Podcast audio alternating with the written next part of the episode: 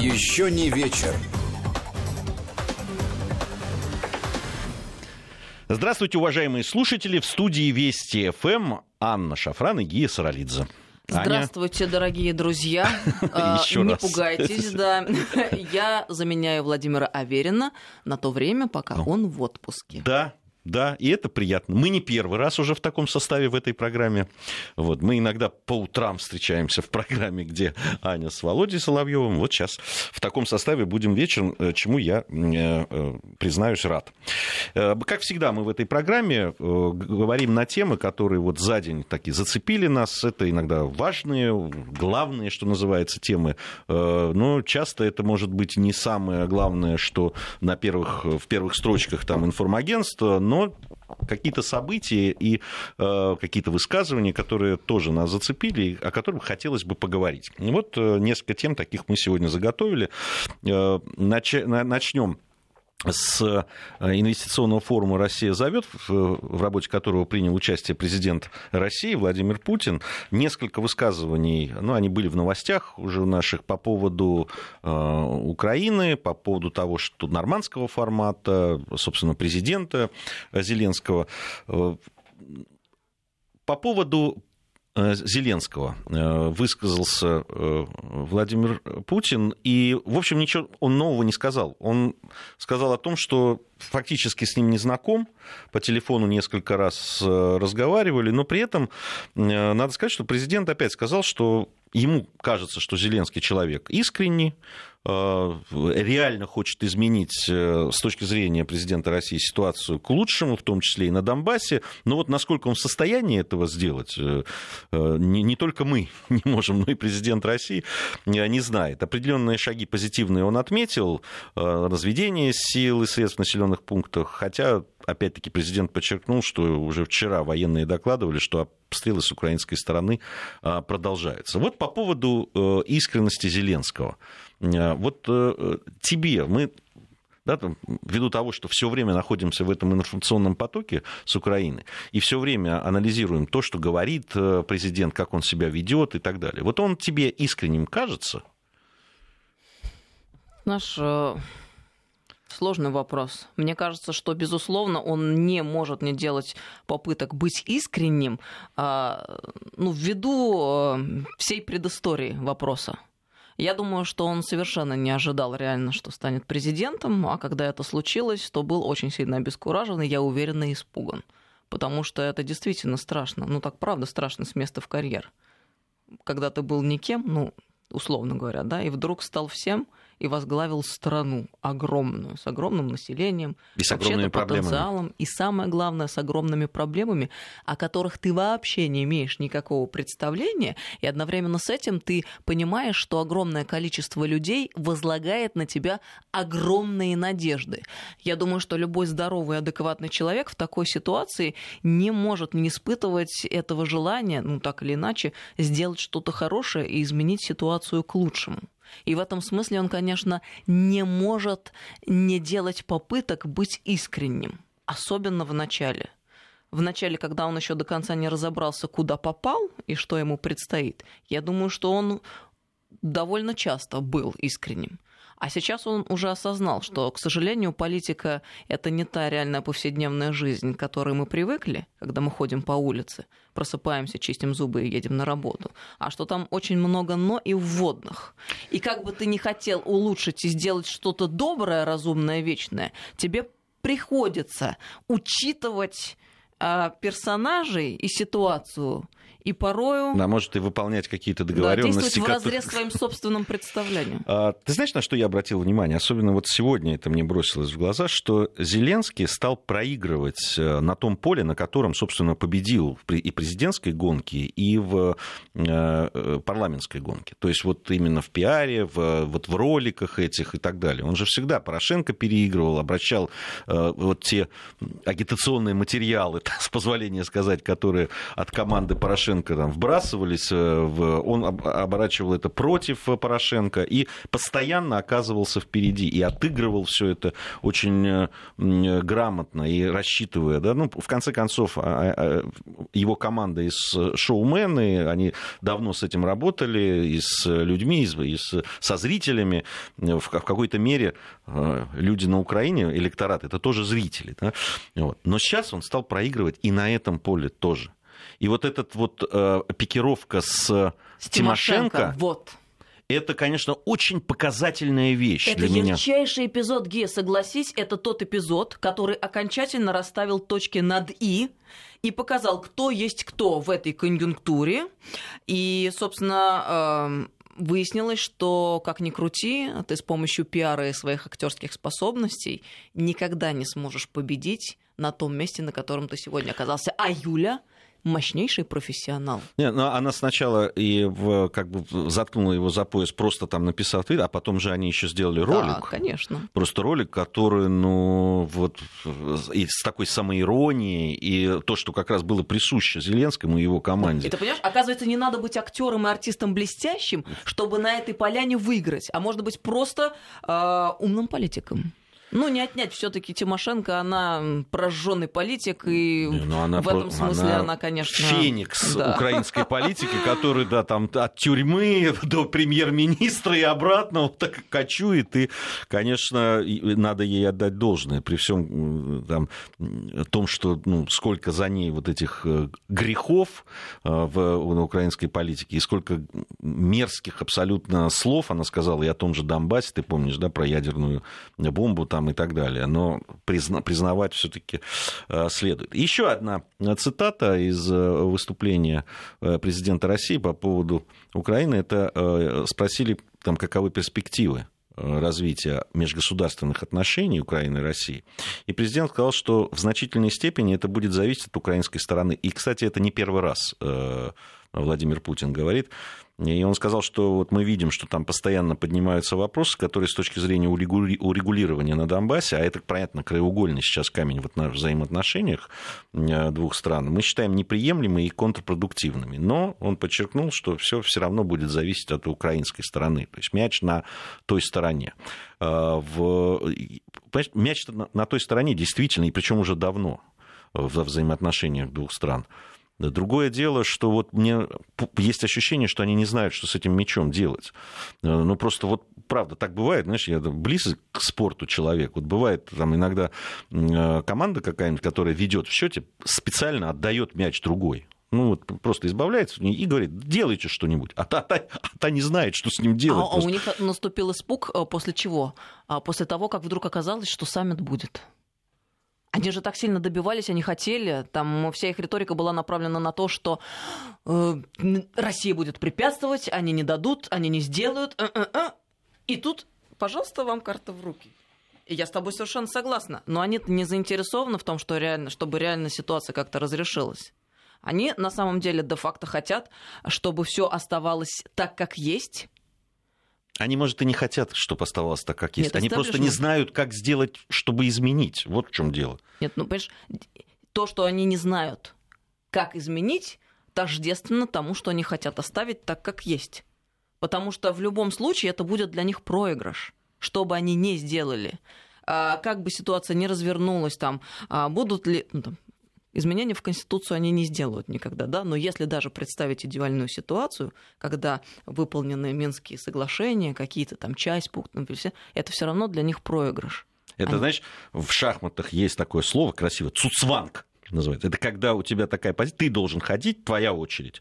Но какой бы ты ход ни сделал, оно ухудшает твою позицию. И я вот, честно говоря, просто не понимаю, зачем в эти игры играем мы. Ну ладно, европейцы, там им деваться некуда, им надо делать а хорошую какие фигуру. Ты имеешь в виду игры? Ну вот э, в эти минские договоренности. Понятно, что им они в этом не заинтересованы. Они не хотят выполнять эти минские договоренности. А мне каждый раз больно, когда я слышу э, такие речи из уст там и Зеленского, и всех, кто рядом находится. Мы должны, мы будем возвращать наши территории. Но им же плевать на людей. Извините, но это уже банально звучит, это набило оскомину, но это же краеугольный момент во всем вопросе. Им плевать на людей.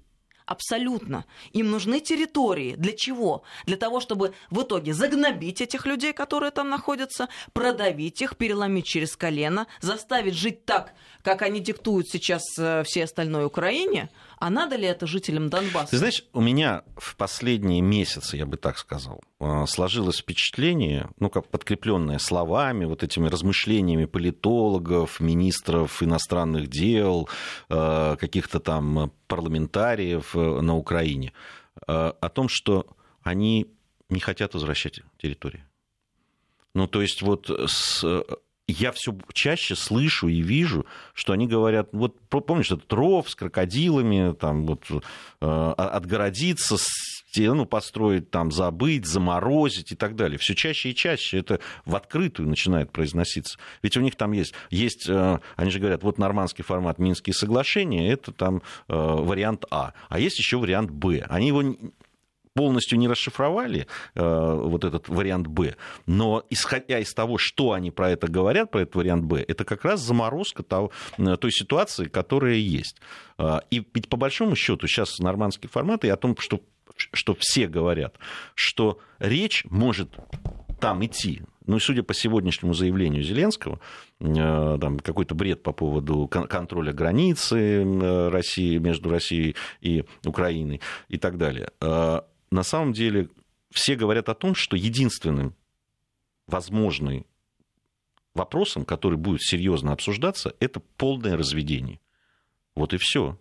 И все на этом, как бы, все, все на этом, весь их план, по большому счету, э, этим ограничивается, потому что нет у них нет у них никакого плана Б на самом деле, кроме того, чтобы оставить э, статус-кво, который сейчас э, существует. Ну, смотри, нам пишут а, слушатели вслед нашего разговора, проигрывает политическая команда ЗЕ, которой, как оказалось, нет. Зеленский одинок в необходимости принимать решения, он либо должен взять на себя ответственность личную, либо он очень плохо кончит. Сейчас развилка лично для Зеленского, способен он или нет. А, увы, похоже, что второй вариант, скорее всего, и строго противоположно а, той ситуации, когда наш президент э, только приходил после Ельцина, да, а семья оставила его, думая, что он сам не способен, но они сильно ошиблись, мягко говоря.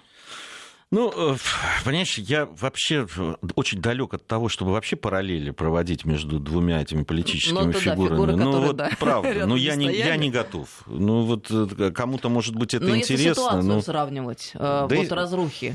Ты знаешь... Э, Фигуры нет, а ситуация разрухи может быть да. Ситуацию, да, но, э, понимаешь, и потенциал все таки разный.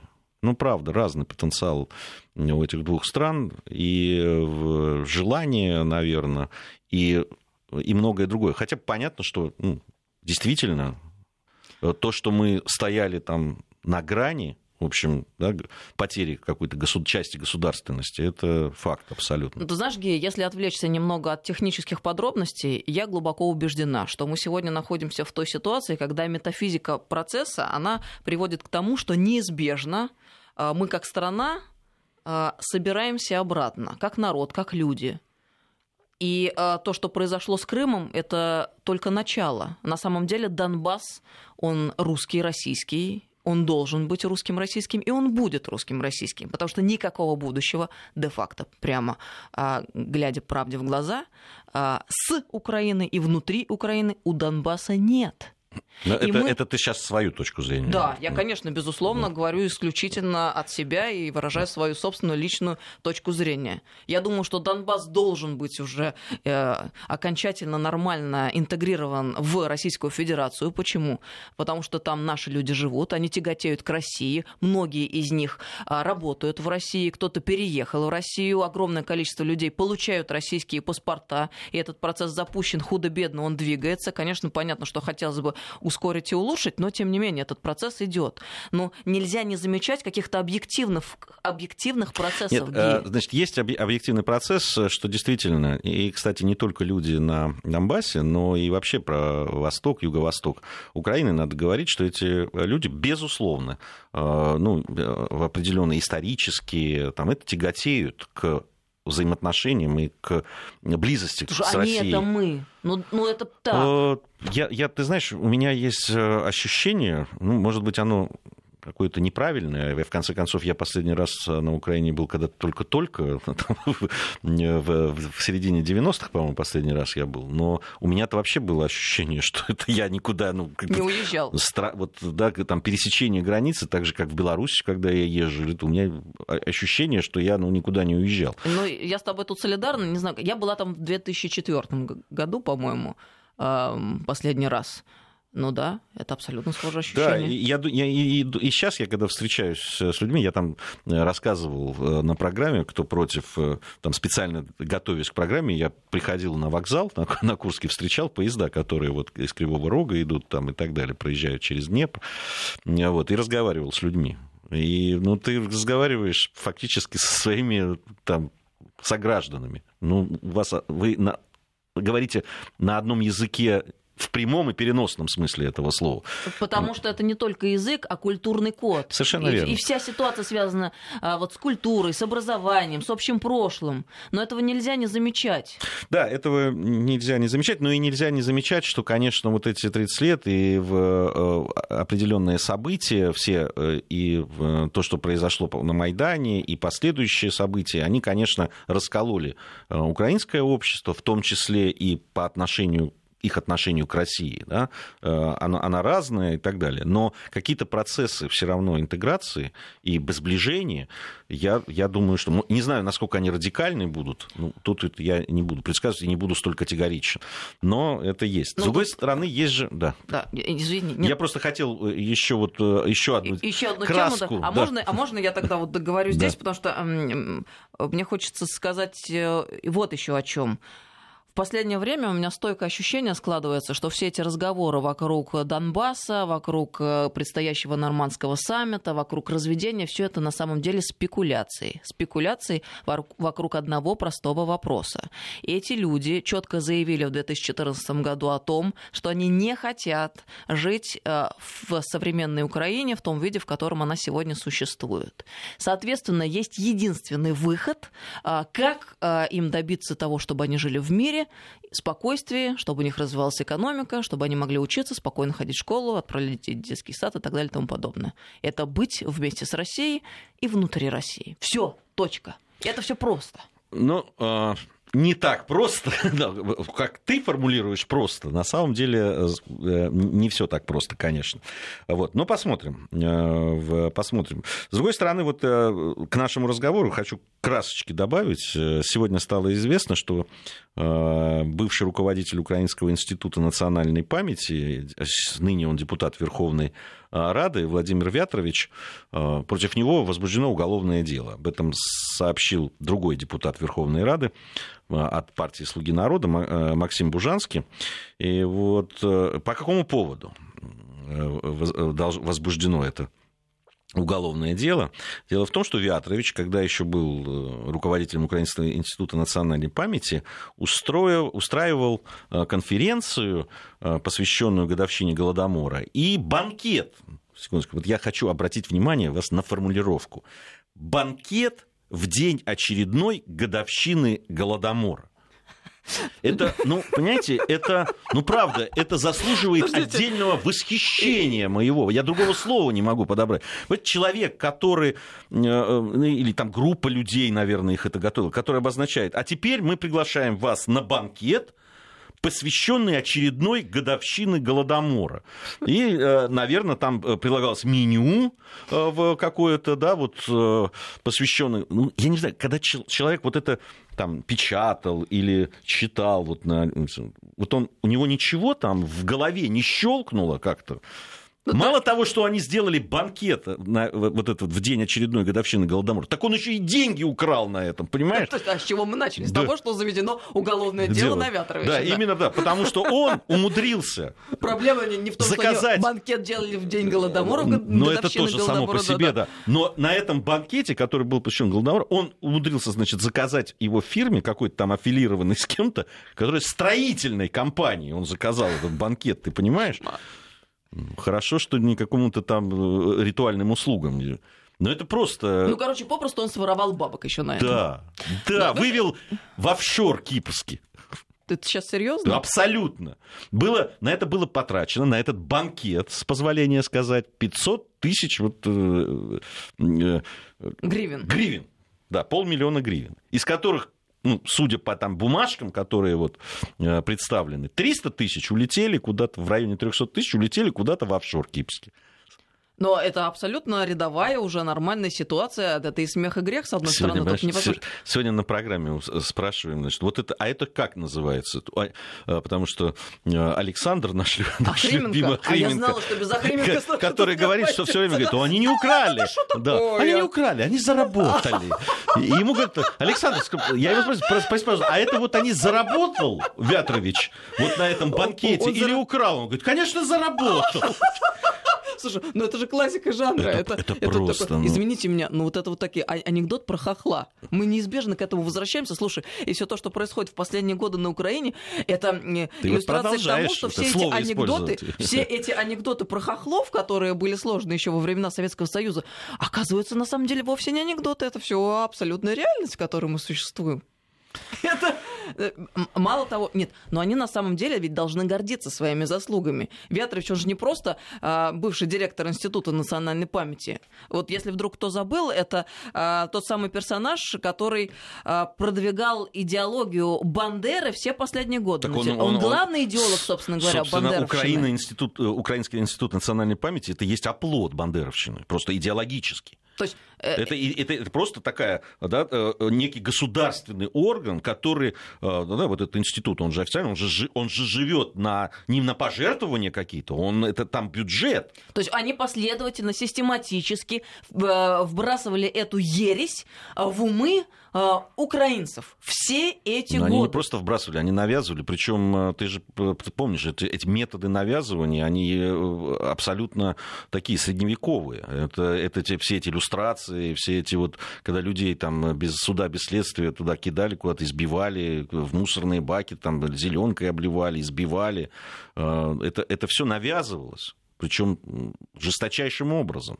Попробуй что-нибудь скажи. Ну, ты понимаешь, это вот на самом деле это очень серьезный вопрос. Э, когда Вятрович стал э, депутатом Верховной Рады, через э, опосредованную, ну, на самом деле непосредственную помощь президентской партии «Слуга народа». Это ведь реш... абсолютно обнажает всю ситуацию. Это Зеленский, что ли, рассказал, что он там за мир, за все разумное, доброе, вечное.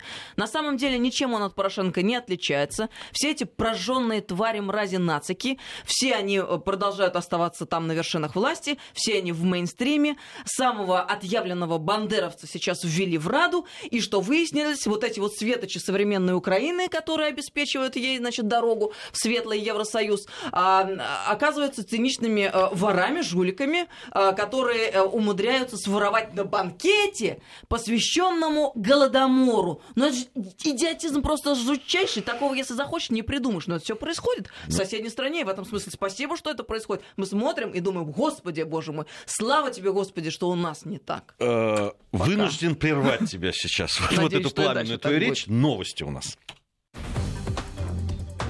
Еще не вечер.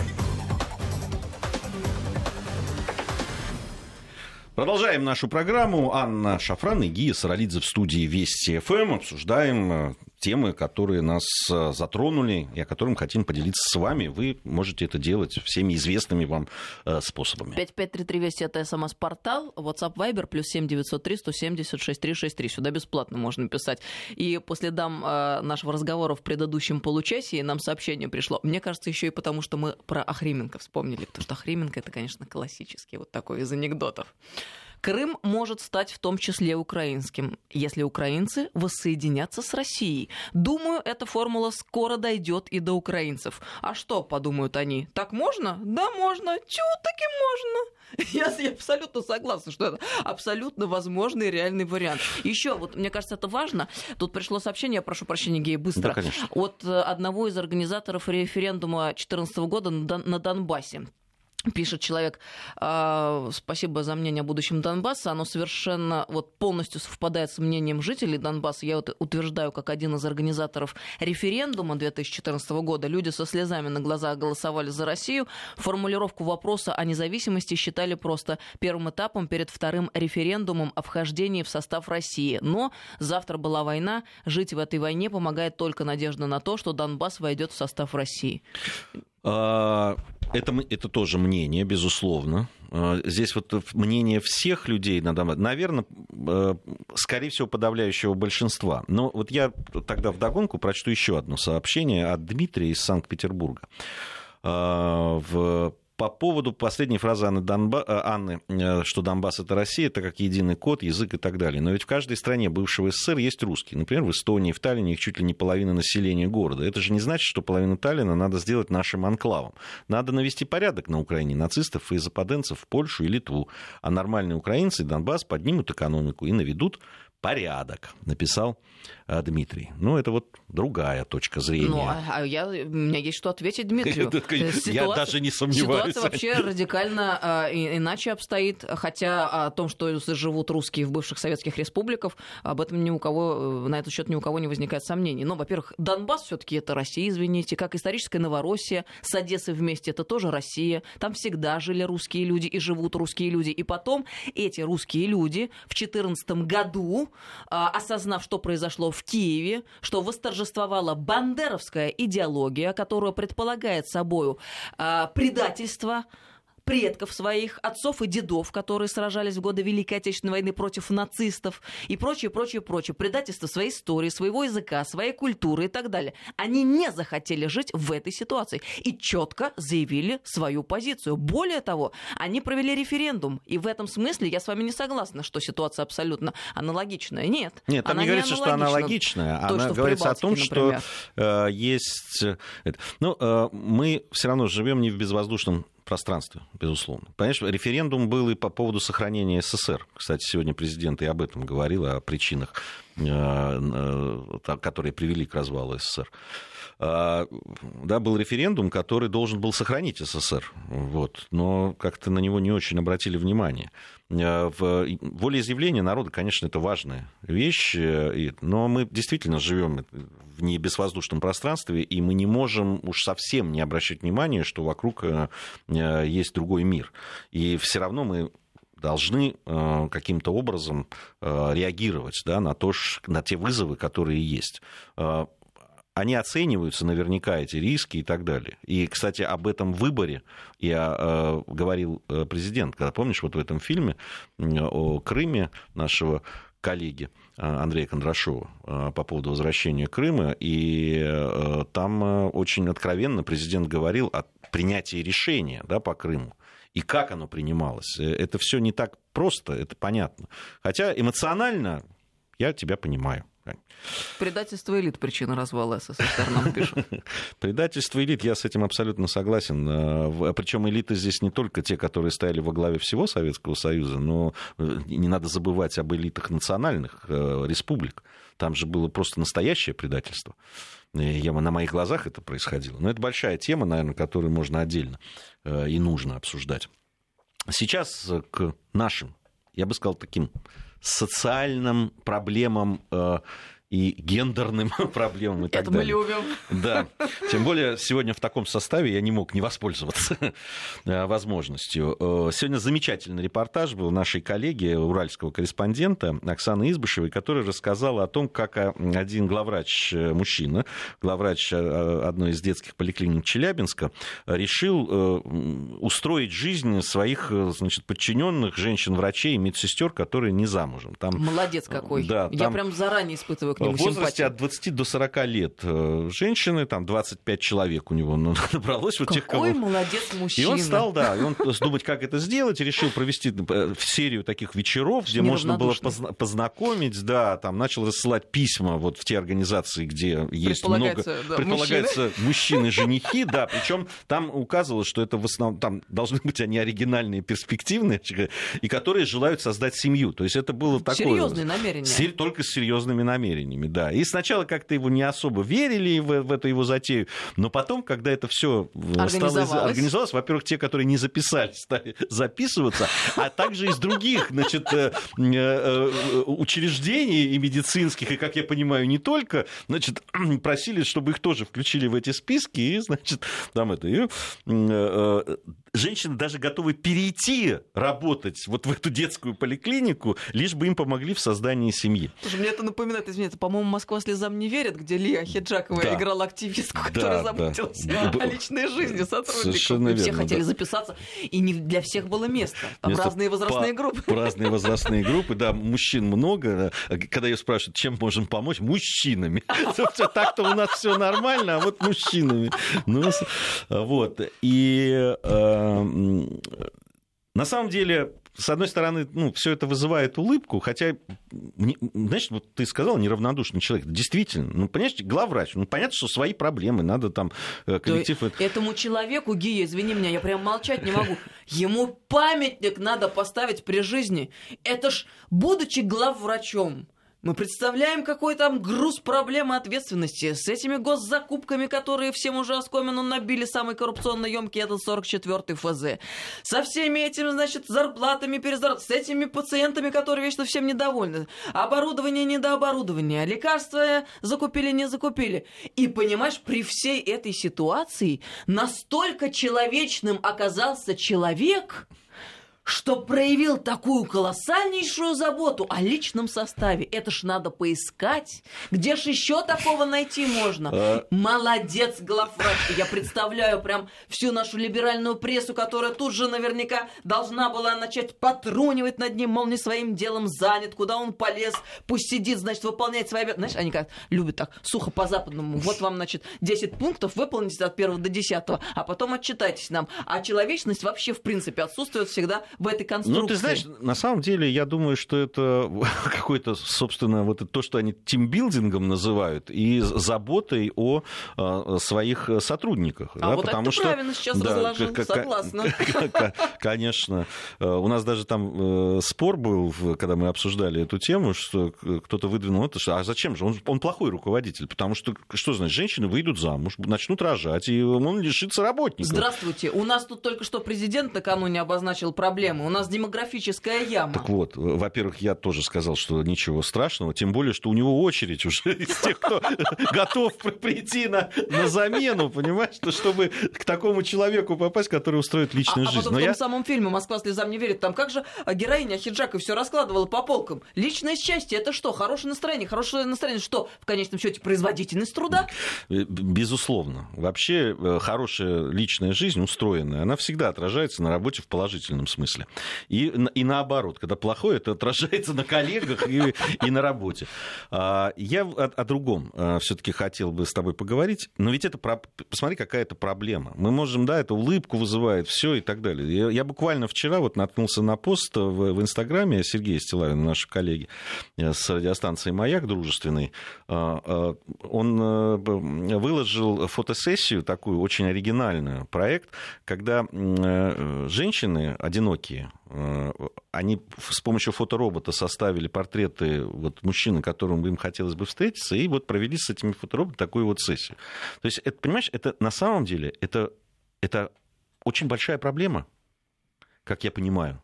Это действительно такая социальная проблема. Одиночество, да, там, невостребованность э, как женщины, как матери, соответственно, там, и так далее.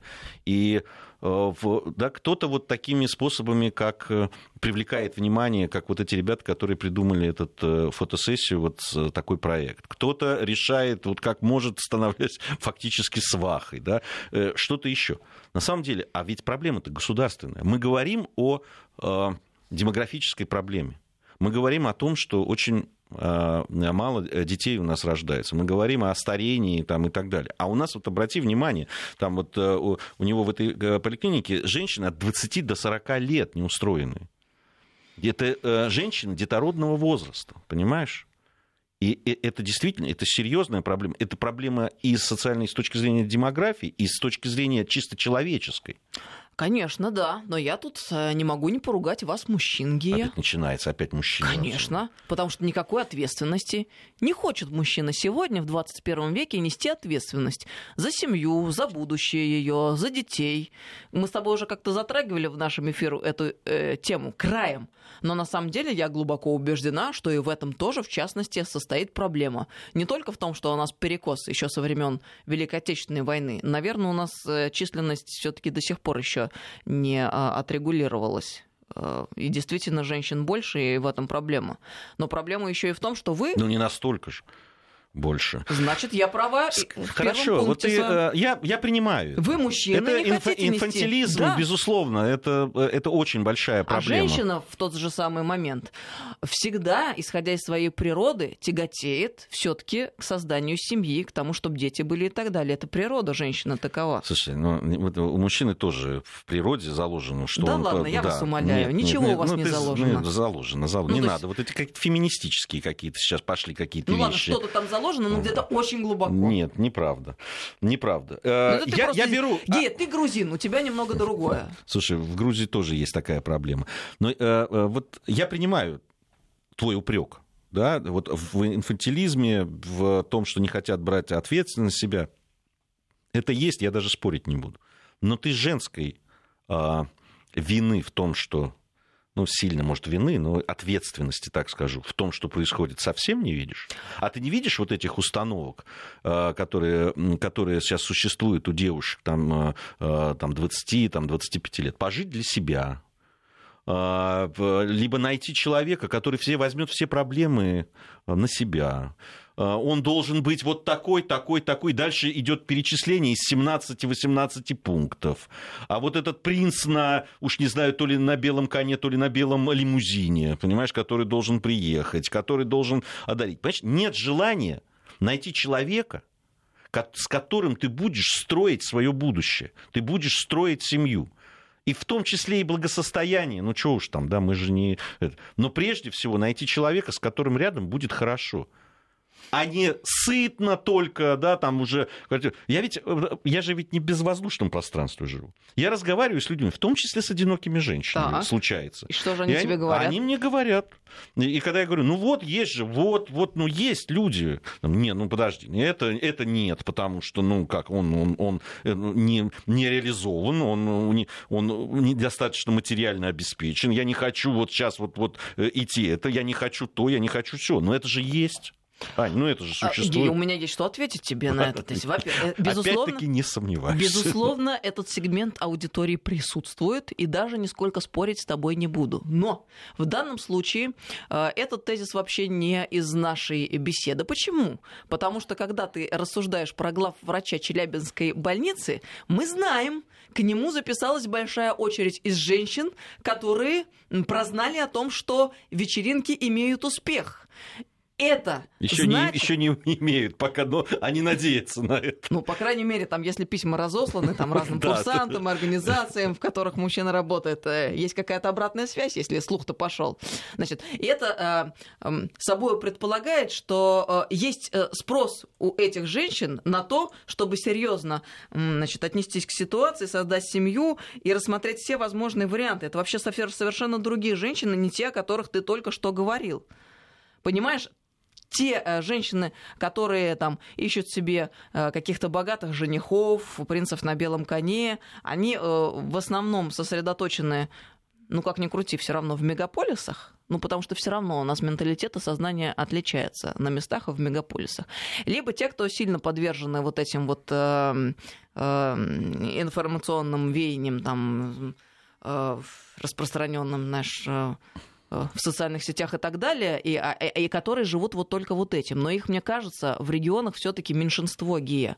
А, э, женщина, она э, в большинстве своем, в большинстве своем, она адекватна. Я, например, среди своих подруг вот так вот не знаю ни одной, которая бы рассуждала таким образом, как ты сейчас рассказывал, честно. У меня, кстати говоря, э, разные есть знакомые, есть и очень обеспеченные, есть довольно Значит, средние. Я тебе могу ответить, что меня окружают мужчины, в том числе и достаточно молодые, которые вообще инфантильными никак не назовешь. Целеустремленные, настоящие мужики. И там... никто из них не ищет себе э, Они богатенького, чтобы были решены сразу все проблемы. В смысле, мужчины да, не ищут да, богатенькую, ты Нет, имеешь в виду? никто из этих э, знакомых моих, Мужчин. А, женщин, женщин, Всё, не ищет себе там богатого состояния состоятельного олигарха, который бы разом решил все проблемы и с которым они бы с места в карьер зажили бы а, значит, счастливо. Да нет, женщина в большинстве своем адекватная. Я вот, как правило, всегда э, женщин ругаю в эфирах и отстаиваю мужскую позицию, но здесь я вообще никак с тобой согласиться не могу. Это вы не хотите жениться, вы не хотите заводить детей, а мы женщины нормальные, адекватные, мы все хотим, вы нам не даете. Ну хорошо. Ну я же не могу сказать, нет, ты не права. Ну, Смотри, нам написали, все новое, хорошо забытое старое. В 1988 году я познакомилась со своим будущим мужем на такой встрече на вечеринке, устроенной профсоюзной организацией аэропорта города Ош. Да, прекрасная история. Что лишний раз доказывает, молодец Из- главврач Челябинской больницы. Из Санкт-Петербурга написали, мужчины не стремятся к созданию семьи и, и к ответственности во многом потому, что женщины не хотят быть половиной, а стремятся быть равноправными. Какой же тогда мужчина глава э, семьи? Я вот, э, правда, я совершенно противник вот этого выяснения в семье, кто глава, кто не глава, там это есть. Э, на мой взгляд, э, есть функции, да, вот если говорить о муже и жене, которые исторически в- так сложилось, да, там есть э, то, что мужчина в большей степени берет на себя, и то, что женщина, да, уж, ну, как минимум, там, дети, там, э, э, и так далее. При, при, при этом я совершенно спокойно отношусь к домашней работе, даже люблю что-то из этого делать, с чем-то мирюсь, вот, но мне кажется, это вообще среди, если это люди нормальные и которые хорошо друг к другу относятся, это во- вообще не проблема, которую стоит даже обсуждать. Слушай, я глубоко убеждена, что все эти рассуждения э, идут от комплексов, э, потому что адекватные люди всегда друг с другом договорятся, а вот такие сообщения. Анечка, чтобы мужчина хотел нести ответственность, женщина должна слушаться. Чего? Смотри. Это все от ощущения собственной неполноценности. Жалко, да, здесь это присутствует. А, Жалко, не успели мы еще одну тему обсудить про, про, про фильмы с феминистским уклоном, но это в следующий раз. У нас еще завтра будет. Еще не вечер.